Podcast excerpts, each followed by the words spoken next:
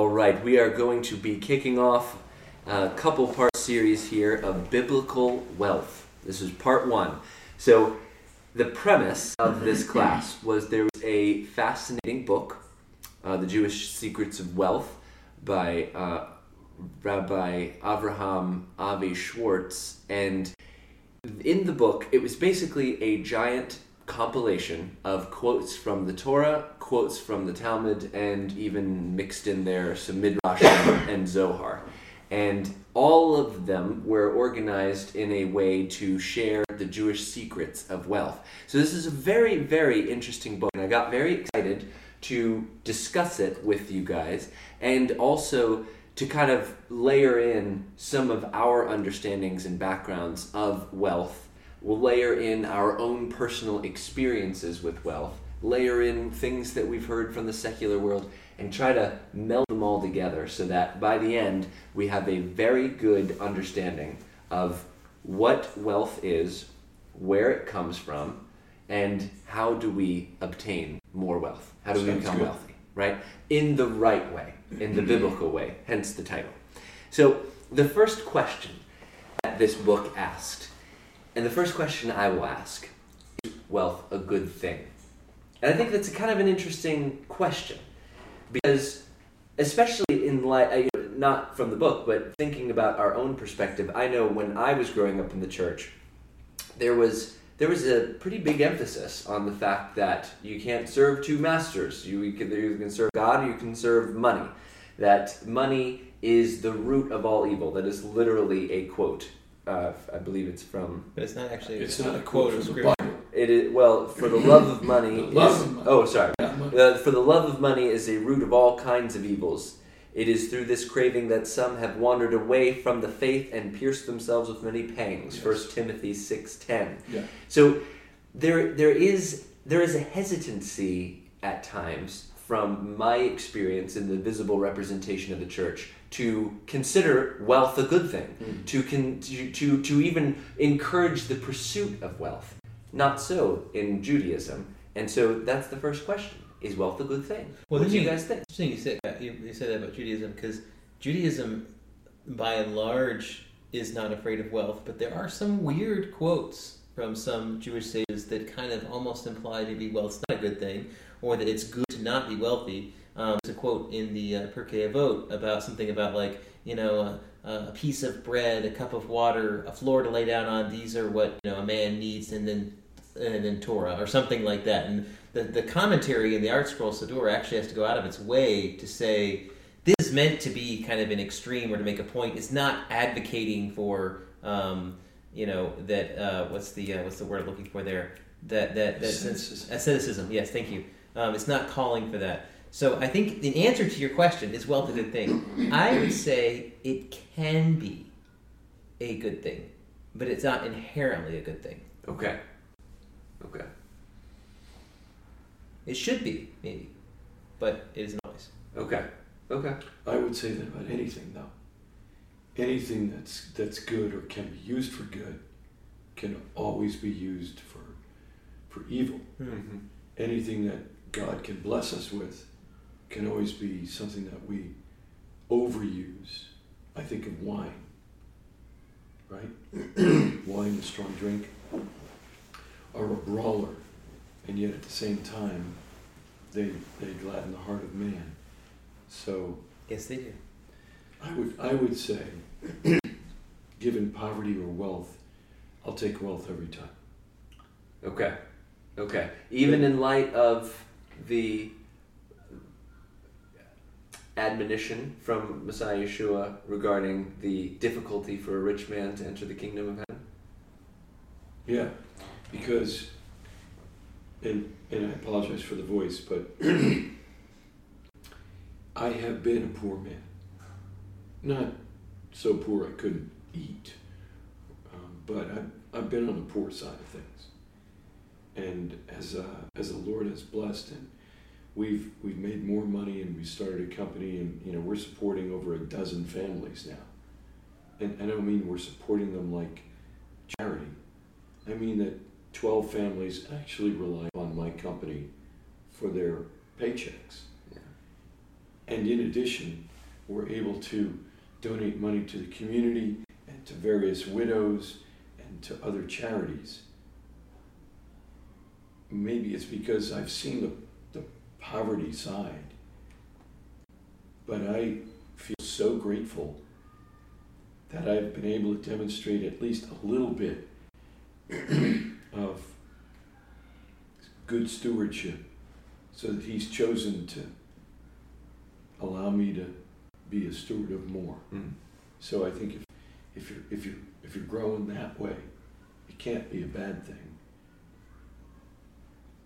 It seems like the admonition that you mentioned is for someone that hasn't perhaps gone through that road. Or, or even another side comment is to say, you know, the difficulty of rich man entering the kingdom of heaven. Um, that sounds like an entrance problem, not a staying power problem. So, for in your case, you have a relationship with God. You had a relationship with God, and then you obtained wealth. And I feel like when you, especially when it comes in something similar to that order, or at least, or, or in some cases, if you come into a relationship with God at a much younger age, potentially, um, and then I think that the wealth becomes much less of a detriment. In the story that Yeshua tells of the, of the rich young ruler, the problem was that he already had wealth, and he was, um, and the wealth became more important to him than God. It seemed to be the driver. It was the driver because that was his point. Yeshua, at the end of the story, says, "Look, there's, there's a, something missing. You're missing something. One thing. One thing missing, and the one thing missing um, is that he says, "Give up all you have. You give up your wealth. Come follow me." Now, that's an extreme request. Obviously, I don't think Yeshua makes that of all of us, but I think that the that, that the implication, at least commentators have frequently said, the implication is that the rich young ruler had missed the, the, the, the significance of God in his life, and that wealth had supplanted God. And so Yeshua's request was specifically challenging that particular area. If you have grown up, or if you are in a place where God is your centerpiece, adding wealth to that, as I'm sure you will give us plenty of examples, is actually extremely powerful, exactly what you're describing. Agreed. And I think you touched on something really significant too, which was this idea of almost growing in other areas of your life alongside of your wealth. So you increased in wisdom, you increased in maturity, you increased in discipline. And as you grew from where you were as not having very much money, it, it's it's really cool to, to hear that wealth kind of grew along with you. And I, I think we'll find through the course of this that that, that isn't a mistake. That mm-hmm. that is kind of a, a neat biblical approach to wealth where the focus isn't on the acquisition of more money as much as it is on the qualities of wisdom and humility and discipline and the various things that come along that where, where wealth then is a byproduct as opposed to you, what your focus was throughout that time. I, I, I get it. Um, not that I've achieved any of or all of those. That's very cool of, of you to say. Um, but it, it occurs to me with what Joshua said that if if wealth was the problem, as some people conclude, then that would have been his answer every time. Right. Oh, you, oh, Right. you still some money. Get rid of the money. Right. But it wasn't. No. In fact, the answer seems to be different almost every time when he's asked. It to the point where, you, you know, keep the commandments. Well, I- I've kept all the commandments. Okay, good. Then here's here's here's what you need to do. Or, if you love me, keep my commandments. You- you- Well, and you get the you get the um, there doesn't seem to be the same ultimatum given to Zacchaeus, for example. right. He's a very wealthy man. Right, right, right. Now he we don't know how much money he had left over after he paid back all the people he stole from. But the point is, He was still a rich man. it doesn't. The, the implication is not that he ceases to be wealthy. Right. And furthermore, uh, I mean, I'm not actually. I don't want to get ahead of you. You may. I don't No, want to steal no, your example. Trust me, you can't two- get ahead. The the- whole purpose And of the this two is men, discussion. the two men that buried the master. Right, Joseph of Arimathea is a wealthy man. Nicodemus is, is, is according to the is it the Talmud he shows up in that? Yeah, knocked He's him- extremely wealthy. him up. Yeah. Um, and then on top of that, we have in the scriptures we have a specific reference to Lydia. Lydia is a very wealthy woman um, who takes care of Paul and and the, and the disciples uh, in the in her city. And it provides provides a place for them to stay. Um, the implication, from what I can tell, about the uh, the the, uh, the the woman and her husband who built a house for uh, Elisha. um, build room for them. They must have been doing fairly well. I mean, you don't necessarily have a prophet staying with you all the time, and then eventually build him an entire extra little little uh, you know in-law suite uh, if you're if you're struggling. So the point is to say that, and I think really what you get, I guess what I'm trying to say is, wealth is is a tool, and, and from my opinion, and I feel like just from my own life, that my happiness has had almost nothing to do with how much money I had at that time. There were times where it was easier to be content with money. At the same time, I would say that that seems, when I look back on it, I feel like that's more a failing of myself to not have been content where I was at. Because I've had previous situations where I had even less money and I was more content. So the point is that, like, throughout my life, Baruch Hashem, I've never been in a case where I needed to, where I was too poor to get something I needed, or where I was in, in I had needed to borrow money in order to make daily uh, expenses. However, I've had lots of times in my life where I didn't have, you know, you know, money to buy extra stuff. Basically, had enough money to make it buy, make buy, and a little bit of money to keep life entertaining, but not, you know, not rolling in it. And that was okay. Contentment is, yeah, I think it's a big key there. It's a great gain, I believe, is the uh, Galatians 5, isn't it? Or 6. Galatians 6. with, with godliness is great gain. Godliness with, with contentment is great gain. I, I, I don't think I've ever been discontent. I've, I've wanted to give my, my wife or my children more, Right. but I don't think I've ever been less than content with what God has provided. So, um, just from personal experience. So tell us about Excellent. this whole book. or Well, so so now uh, th- those are all great answers, and I feel like that was a helpful introduction to is wealth a good thing? Because if we concluded no, that's the end. Of Well, it. so uh, you know, no, definitely uh, no spoilers here. Uh, so yes, wealth is a good thing. Here are a couple really interesting quotes from the Talmud to reinforce this idea. Uh, so there's this verse in Deuteronomy 11:6 that says, "The ground under their feet." And as the sages like to do, they like to extract one statement like that and figure out, wait, what does that mean? The ground under their feet from Deuteronomy 11:6. And so they say this verse taught Rabbi Elazar refers to a person's wealth. It stands him on his feet. That was from Pesachim 119a. And then Rav Shmuel Bar Nachman said, When a person is wealthy, he shows his friend a happy face. that was from Bereshit Rabbah 91.5. And then Rabbi Elazar said, A man who has no land is no man. From Yevamot 63a. you know, the founding fathers of America had a very similar. I'm sure they did. Yes. I, I, I- really like these two as well. A beautiful home expands a person's thoughts from Brachot 57b, and beautiful garments enlarge a person's thoughts from the same passage there. And so, if we look here at the the uh, Pirkei Avot 3:21, it says, "Thus every aspect of Torah depends on wealth." Rabbi Elazar ben Azariah would say, "If there is no flour, there can be no Torah." And also from uh, Ecclesiastes 10:19, it says, "Food leads to laughter, wine adds joy to life, and money solves all problems." Funny how that didn't be a quote in the church, was it? You know? yeah, it's very Money interesting. solves all What is that, problems. Ecclesiastes what? Uh, well, so this might be a little off unless you have a Hebrew version. It says 1019. But one of the things that this book did go ahead and point out, though, after some of these quotes, was it was pointing out that, as we already mentioned regarding poverty, that, that there's also lessons in that. And I thought this was a really good one. I wanted to point out this is from Tana B'nai Eliyahu Zuta, chapter Oh. 5, in case you wanted to pull that up. And it says, Hashem tested out all attributes and found none as good for Israel as poverty. Through poverty, they fear Hashem. Through poverty, they do charity. Through poverty, they do acts of kindness. And through poverty, they learn Torah. So this was kind of an interesting point of the book where it was you know, trying to find that balance there, where it's not saying like, hey, whoa, only the only way that you find goodness and lead and find God and all that is through wealth. It's like, well, no, Hashem actually does use poverty in a very specific way at times to get Israel's attention, to get our attention. And so I, I wanted to throw that in there to, for that balance. But the uh, the real point here to go through is the pursuit of wealth for wealth's sake is unfulfilling and just leads to stress and anxiety. So we have a great verse here from Proverbs 23 4. We'd like to read that. Proverbs 23 4.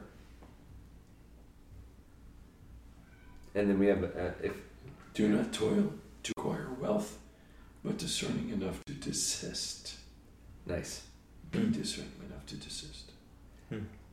That is that is excellent. And then uh, another one from Ecclesiastes 5 10 through 12. Ecclesiastes. Oops. Five. Okay. Ten through twelve. He who loves money will not be satisfied with money, nor he who loves abundance with its income. This too is vanity. When good things increase, those who consume them increase. Is that ever true? So, what is the advantage their owners except to look on? The sleep of the working man is pleasant, whether he eats little or much, but the full stomach of the rich man does not allow him to sleep. Hmm. That is there is so much wisdom packed into that. Mhm. I mean, I have I have heard from multiple sources, multiple books about this idea. I mean, one classic example that I, I think of when I think of this is the the data that is found in that book, The Millionaire Next Door. And it goes through the day, basically looking at the data around the typical person who you would think would be wealthy. And it's people that own the nice cars, people that own the nice houses, people that own the nice watches. And this whole idea about when goods increase, I mean, that's basically describing them. They don't have barely any money in the bank. Their net worth is is very poor, but they have a lot of stuff because as their income increased, their stuff increased like crazy. And there was there was never a good balance there. And so I, I think there's a lot of wisdom packed into there from that perspective. And then it, it is so true that you have. Uh, there was this really tragic story that Tony Robbins talks about in his book Unshakable, where there's this billionaire who I mean I, I, I think the number was something like so he was worth like nine billion dollars and he had a lot of it tied up in a particular way. Whatever that way was, there was a major crash and he thought he was on the verge of losing everything and was so depressed that he literally killed himself. And it was like the next week that things rebounded and he still was worth like 5 billion dollars. So yes, he was he was worth half of what he was before, but that drove him so mad that he literally took his own life.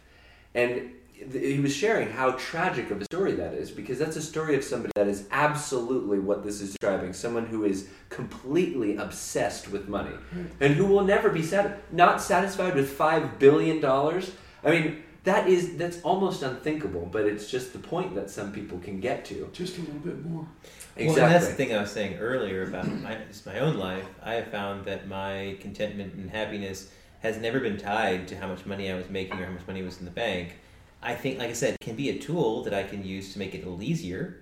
Um, but I've also got some of my biggest moments of um, of uh, where, where, maybe angst or whatever you want to call it. That has been sometimes about money uh, when I had more because it's like, well, how do you spend it? What do you do with it? And do we have you know uh, do we have plans for it and whatever else? And it's like you know I think that um, I have found oddly enough that that verse is so true that you know when goods increase as consume them increase. It's like if you don't set aside a certain amount of money specifically going into a savings account or whatever else, it's like your budget just magically expands and you feel like you never spend that much money and then suddenly you find yourself thinking you need more. And I think that's just and that's so the point being I'm trying to say is that the amount of money doesn't seem to really be the deciding factor here. The deciding factor is you.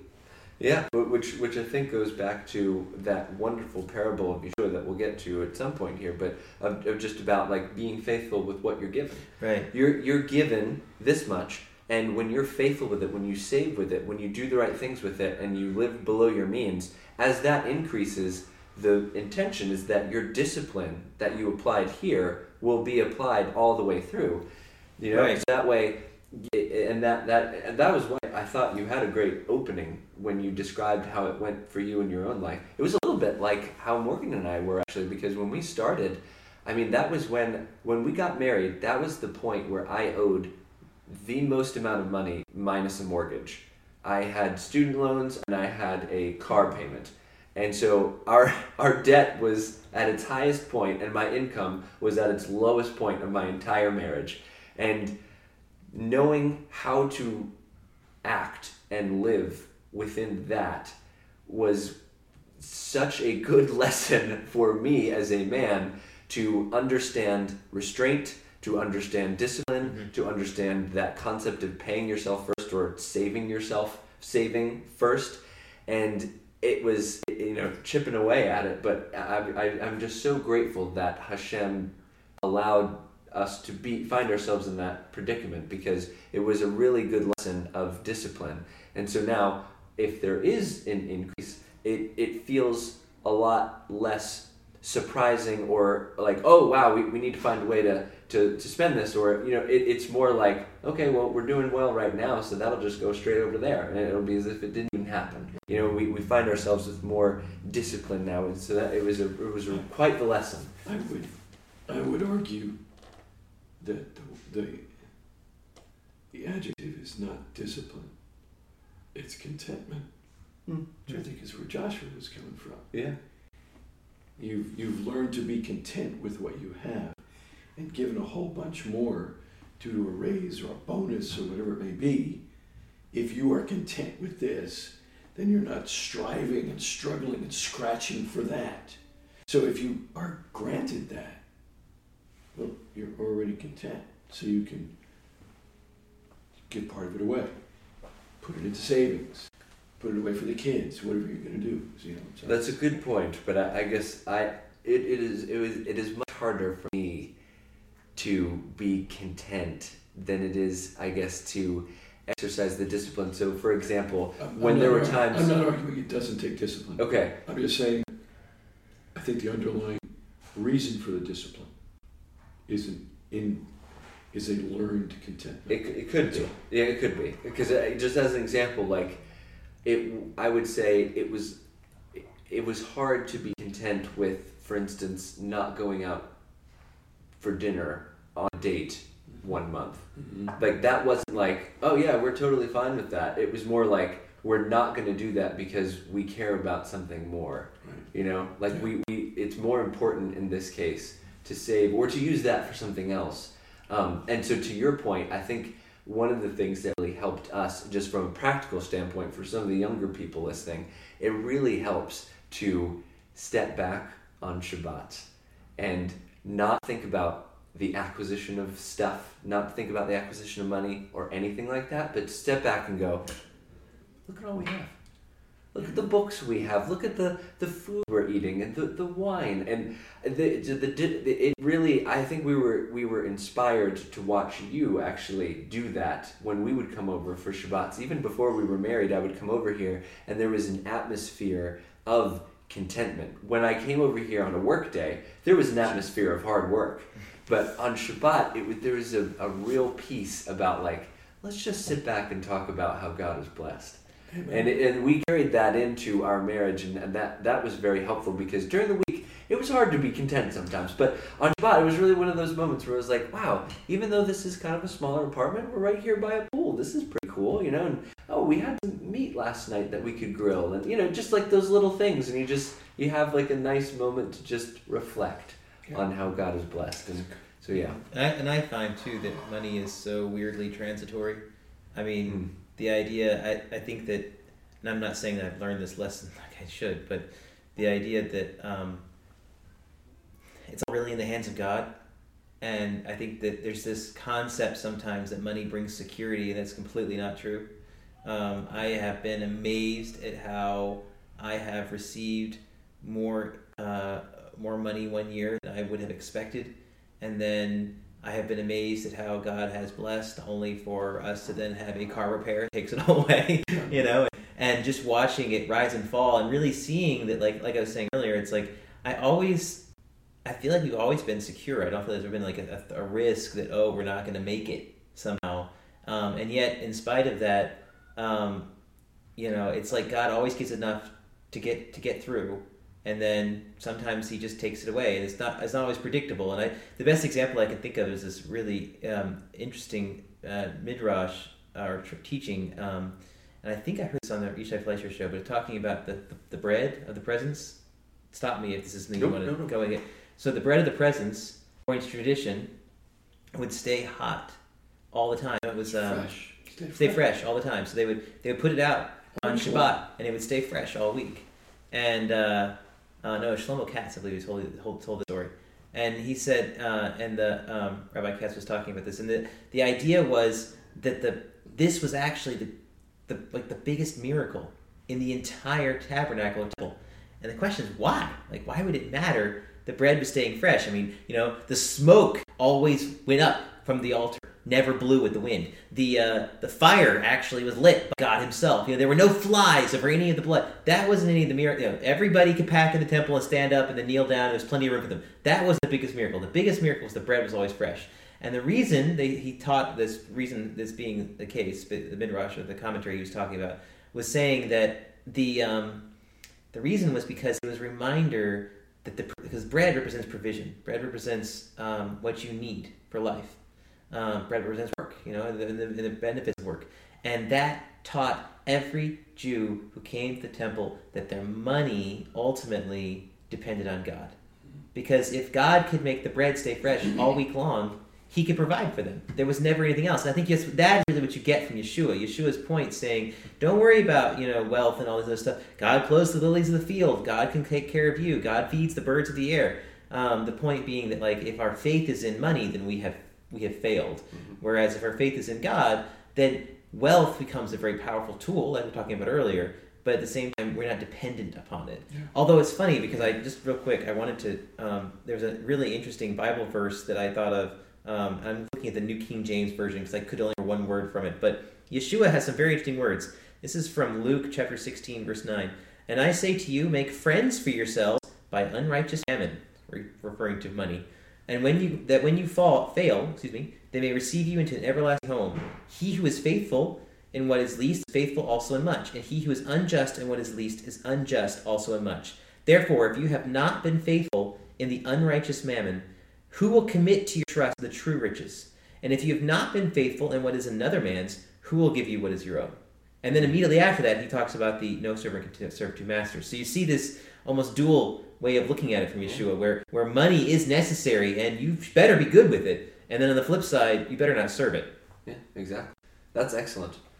Excellent point. There was a, I really like the, this. Uh, this is a great summary verse as well to exactly what you were talking about, Joshua, from Hebrews thirteen five, and it says, "Keep your life free from money, from the from love of money, and be content with what you have. For He has said, I will never leave you nor forsake you."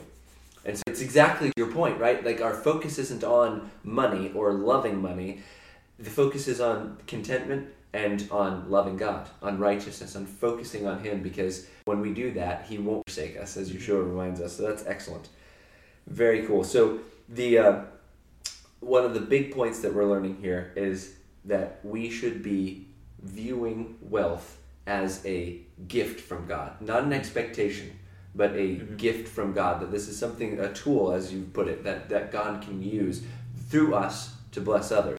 So this is a really neat verse from Bamidbar Rabbah 22 7. And it says, Hashem created three gifts in this world. If a person merits even one of them, he merits the world's delight. If he merits wisdom, he merits all. If he marries if he merits might, he merits all. If he merits wealth, he merits all. Three gifts. Might, wisdom, wealth. It's really cool. The uh, I love this verse too from Proverbs 10:22 if someone has that one and then someone else can look up Ecclesiastes 5:19. I'll go back to Ecclesiastes again since Okay. I was already there. Ten twenty-two. Solomon had a lot of wisdom on wealth. He did. He had a lot of wealth. Yeah, a lot of wealth. Ten twenty-two. Yes, sir. The blessing of the Lord makes rich; he adds no sorrow with it. that is what I absolutely love that verse because it goes back to just what we were talking about about when uh, money becomes the obsession Mm. it is not the thing that provides No. security it's the thing that actually causes the most anxiety Right. and the sorrow and the worry and it can lead someone as I told in that tragic story to literally take their own life because of how much it consumes them but that to me is just that's the crux of that idea of Hashem is the one who blesses us with wealth. It is a gift from Him. So I, I absolutely love that. But yeah, um, five nineteen, sir. Furthermore, as for every man to whom God has given riches and wealth, he has also empowered him to eat from them, and to receive his reward and rejoice in his labor. This is the gift of God. Hmm.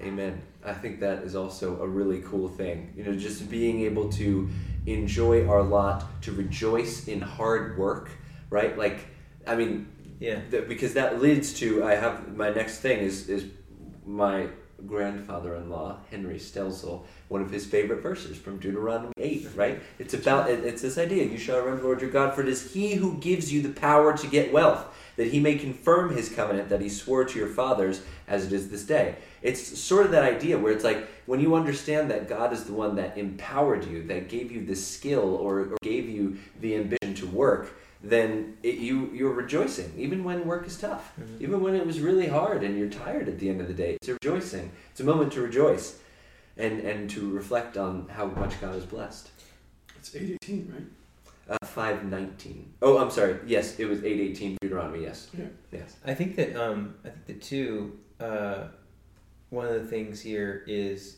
in terms of work. It, I think so much of it has to do with uh, kind of the same thing talking about wealth. It, has, it has- it really definitely fits within that relationship with God. I think about um, the uh, the book Every Good Endeavor, and I suddenly lost the name of the author. Christian author, um, very good. Uh, Uncle Dave gave it to me. Um, but the the point of that one that was so um, interesting and helpful uh, was this the idea that all work is partnering with God. Right. It's part of the process of creation. So whether you're the janitor cleaning the cleaning the bathrooms or the CEO of the company, you're both. If, if your work is not immoral, you're both doing work that's actually continuing the story of creation. You're helping God make the world good. And that in and of itself is a good thing. And if you are good at it, then that is ultimately you you in a sense you found your purpose, quote unquote. Not your ultimate purpose, but your your day to day, you know, daily life kind of purpose. And that is very meaningful. And I, I think that's found I found to be true too. So yeah excellent so one of the other points in the book was in addition to the fact that wealth is a gift from god the the use of wealth or the acquisition of wealth could could also bring glory to God. And there's an interesting way you would kind of think like, okay, wait, that's that's interesting. You know, how how is that possible? And so the point being that acquiring wealth through righteousness and through wisdom is what then allows those around us to begin associating those traits of having of being a righteous man and being a wise man with the receipt of wealth as opposed to the other way right? Where you could you could set a very negative example when you're a very wealthy person but you may also be very immoral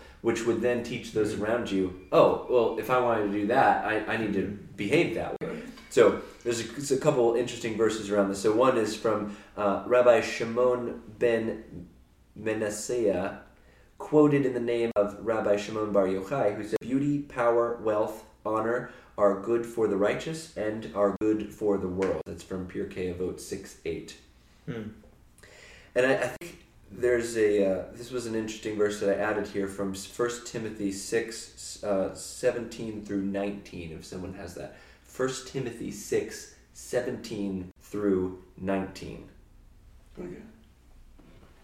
As for the church, as for the rich in this present age, charge them not to be haughty, nor to set their hopes on the uncertainty of riches, but on God, who richly provides us with everything to enjoy. They are to do good, to be rich in good works, to be generous and ready to share, thus storing up treasure for themselves as a good foundation for the future, so that they may take hold of that which is truly life. That brings glory to God. Mhm. That behavior of being generous, of being a good man, of being righteous, Ready of following God, that is what brings glory to Him, and that is what And, and if that person happens to be wealthy, that's what begins for those around us to learn that, that the focus isn't on the wealth, the focus is on the righteousness. I, I appreciate that you bring that up because I think that sometimes one of the mistakes that we get in the church, so to speak, is the um, is this idea that somehow wealth is only good if you give it away. That if you're if you're if God's given you wealth, then your responsibility is to give as much of it away as possible. And I and I think that while I think that generosity is extremely important, although it's really important in all cases, uh, no matter how much money you have, um, nonetheless, I think that wealth is, to your point, can bring glory to God in more than just generosity. I mean, to your comment earlier, you're hiring people. That's not necessarily generosity. That is uh, simply using it, making making it work, and that yeah, and that's and that's providing for others. To your point, it, to your point earlier, it's make uh, you know wealth. Wealth sets a good example um, to people who would like to have wealth. Uh, you can use what one of the things that wealth shows up a lot in, in Judaism is the idea of like beautifying the mitzvah. You know, so you for Shabbat you're getting that nice piece of meat that you're going to eat, or that nice bottle of wine, or whatever it might be, and it's like these things are, are good things. Or your comment earlier about you know um, beautiful clothes make uh, help help a man feel better and so forth, and think more and whatnot, and and that actually applies also to Shabbat. There's a tradition that you wear nice garments on Shabbat in an effort to make yourself happy, and that's a good thing. And I think that's another thing too. Is it's like I think that wealth, when it's in the proper context um, can be used to increase man's happiness, kind of like wine. Yeah. And I think that's good. I think that's part of why God gives it to us is is He wants us to not only bless others but also bless ourselves in a healthy way that um, reflects positively on His rewarding of the righteous, Amen. and helps us be more grateful to Him. Absolutely, absolutely. Amen. This is uh, another wonderful verse, uh, kind of illustrating that. And it's the it's from uh, Proverbs fourteen twenty four, and it says, "The crown of the wise is their wealth, but the folly of fools brings folly." And uh, the Vilna Gaon has some commentary that says, "A wise man who has wealth is respected." Thus, it is a crown for him. This, however, is not the case with the fool. His wealth is a source of scoffing.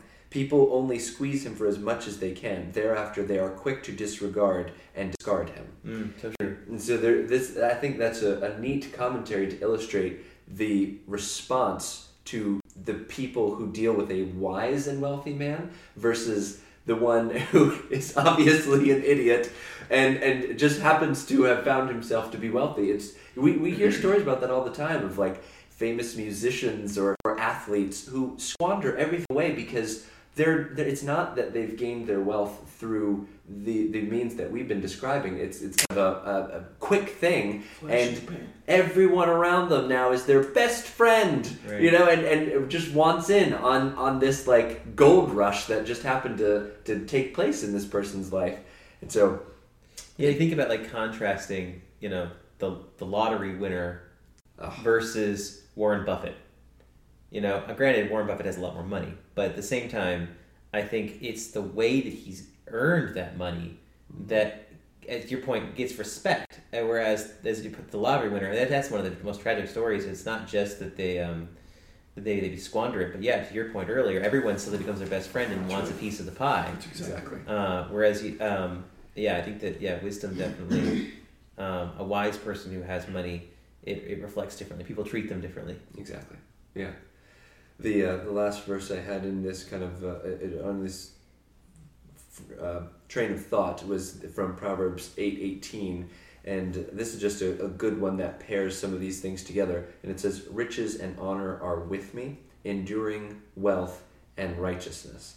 This is coming obviously in that passage in Proverbs eight from the the story of wisdom, but um, I just think that's it, I love the the pair of both there's this idea of riches and honor, and there's this idea of wealth and righteousness, and that kind of illustrates what we had just what we were just talking about. That those really go hand in hand. Yeah. Excellent. Well, the next section here is we're going to talk about how the what what is the idea of pursuing uh, of having a heavenly pursuit when it comes to wealth. So when we're when we're thinking about wealth in the right way from a biblical perspective. So there's a neat story here that I'll go ahead and read. And this is it says Rabbi Elazar taught the Torah compares geula or uh, exile to earn. Oh, I'm sorry. This is redemption. This is the uh, the uh, uh, the end, the redemption at the end. It compares to geula to earning a living, and earning a living to geula. Just as the geula is most wondrous, so too is earning one's living is a wondrous phenomenon.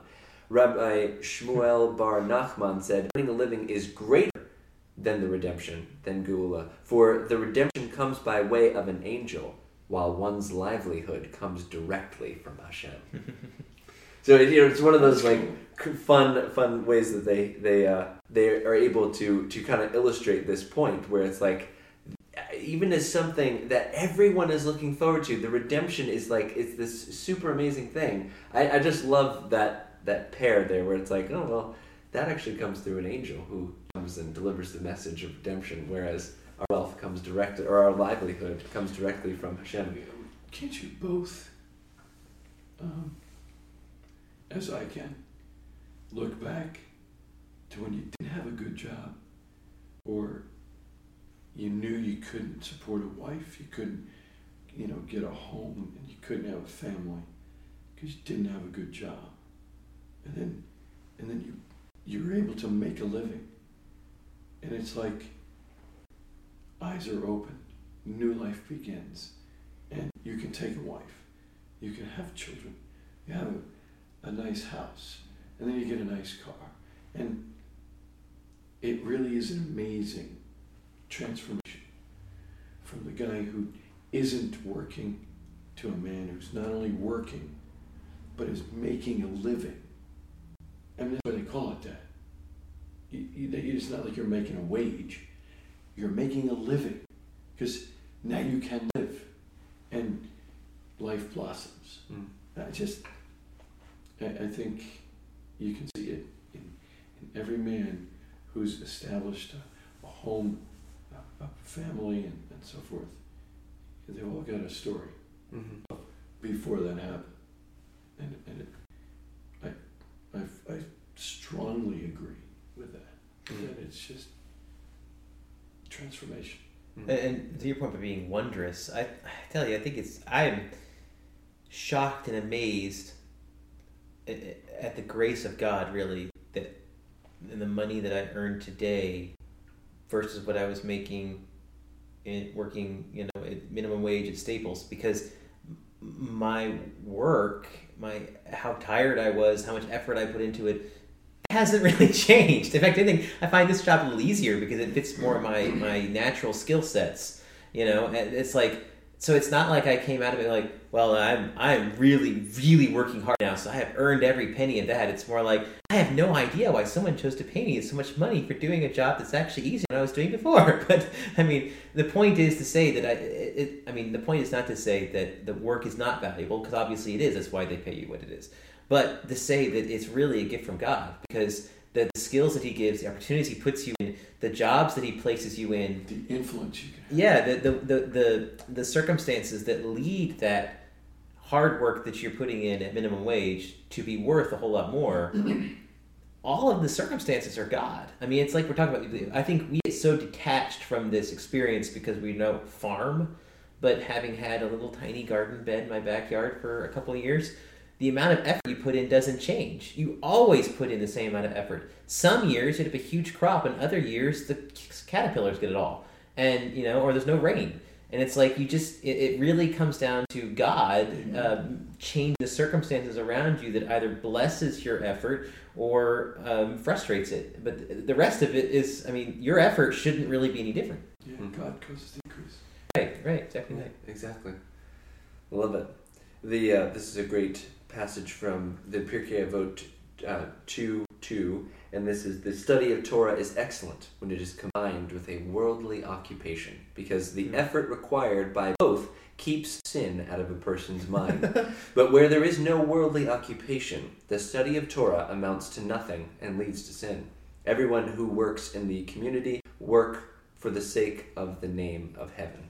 And I think that's that, I, I've always loved that passage because uh, again sometimes there can be a misunderstanding if you're on the Christian side or on the Jewish side of that asceticism of like oh yeah well if you if you actually want to be righteous you just need to study Torah in the closet and and never move. You know, and it's like, well, no, this is actually a real wisdom here. Is this pairing together because they, they lend each other to to themselves. It it's it's the occupation that you have where you need to apply Torah. There's times where you need to know how to handle whether or not to charge interest or the the proper weights and measures and whether or not you withhold someone's wages overnight. I mean, there's lots of interesting things that relate directly to commerce and that, that are somewhat agricultural as well, but that do have implications, I think, for today and lessons therein. But I, it, it's uh, then to me, to, to I think you just had a great point where you were saying how it's it's that difference between earning a wage but like earning a livelihood, and I think it's in that enjoyment where the study of Torah is actually richer it's that it's that I've worked hard, I've earned this, and now in in my when I can, Yeah. that that study of Torah actually becomes so much more alive and so much more real And through applicable. through the toil and, and, and applicable. applicable, Yeah, Exactly. that's good.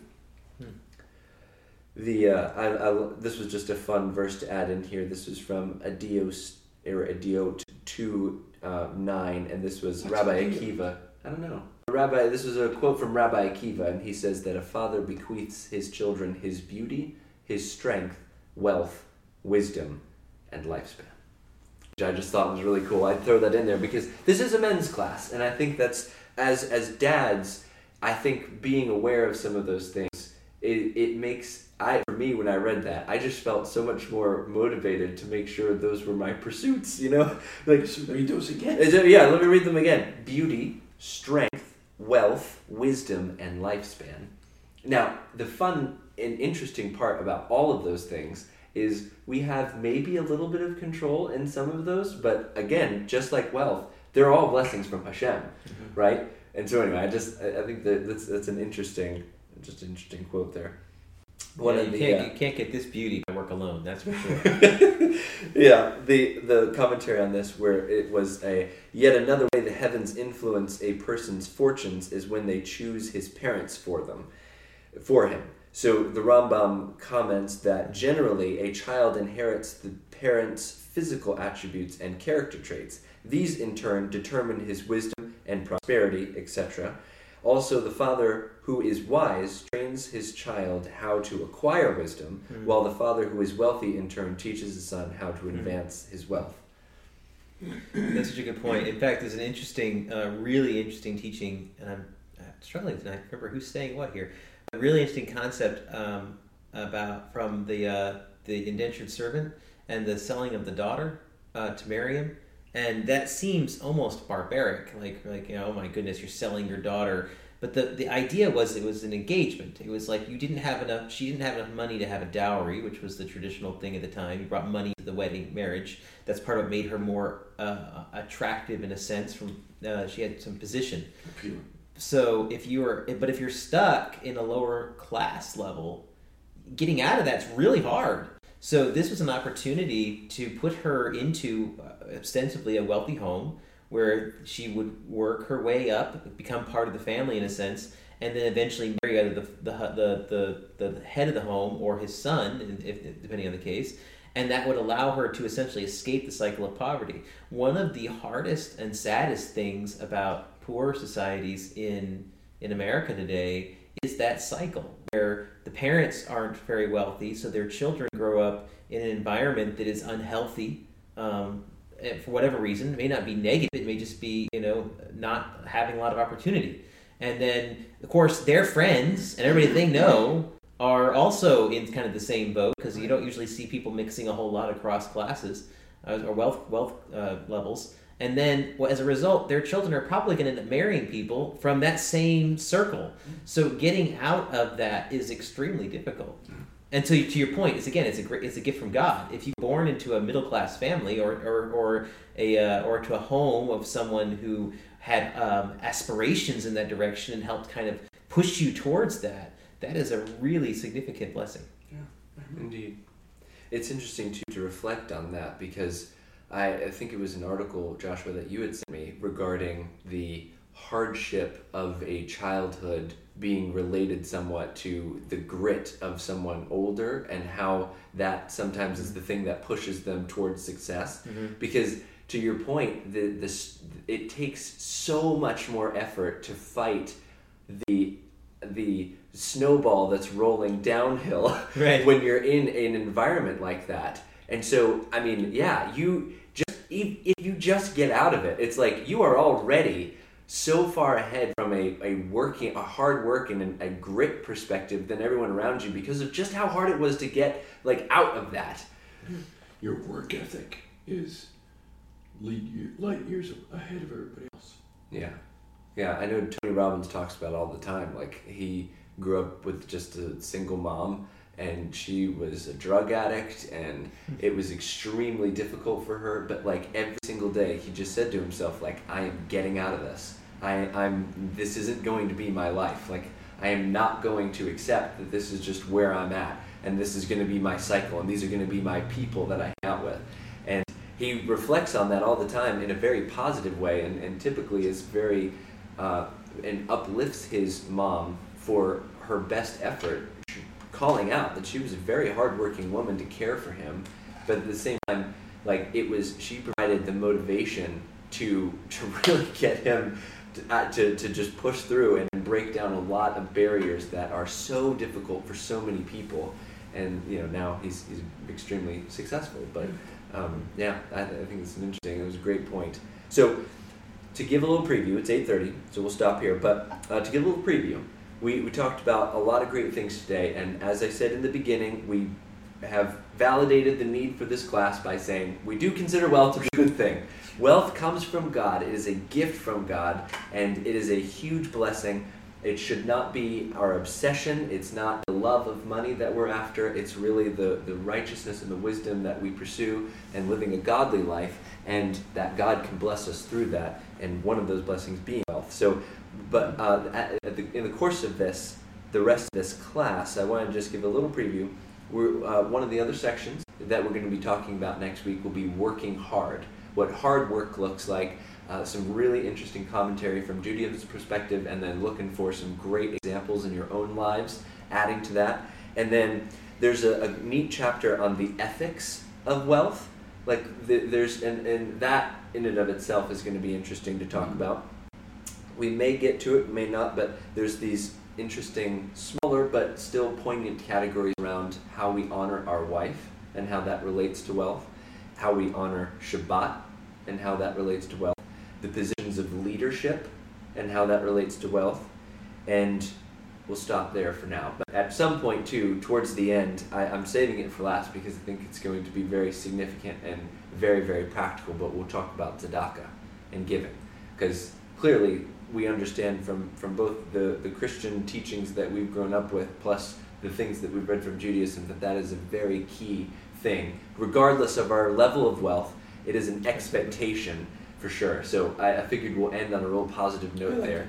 So that's that's uh, it's going to be our our next maybe one or two next classes. Perfect. So I'm excited. I appreciate your gentlemen's conversation and and, uh, and discussion points. I, I love hearing your perspectives and the things that you've read and your own life experiences. I think that's been really helpful. Uh, oh, close in prayer here. It talked me into it. Um, oh, real quick, just a minute. It was actually Timothy Keller who wrote that book, Every Good Endeavor. Uh, Timothy Every good Keller. Um, yes, I'll pray here now. Heavenly Father, we just thank you um, for our opportunity to talk about your word and talk about what you say about wealth and money. And um, uh, we are so very grateful for the wealth and money you've put in our lives, for the opportunities that you've given us. Um, we pray that as we study and as we as we learn together, that we would um, be good stewards of what you've given us, that we would keep it in the proper focus and context, and that we would not allow it to supplant you or to um, skew our relationship with you, but that it would be rather a tool that we can use to to better serve you, to to bless others, to find ways to uh, to to please you through our own happiness, and that it would be a, an opportunity for you to bring uh, to be glorified. Um, we thank you again for the for the things you've given us, and pray this in Yeshua's name, Amen. Amen. Thank you.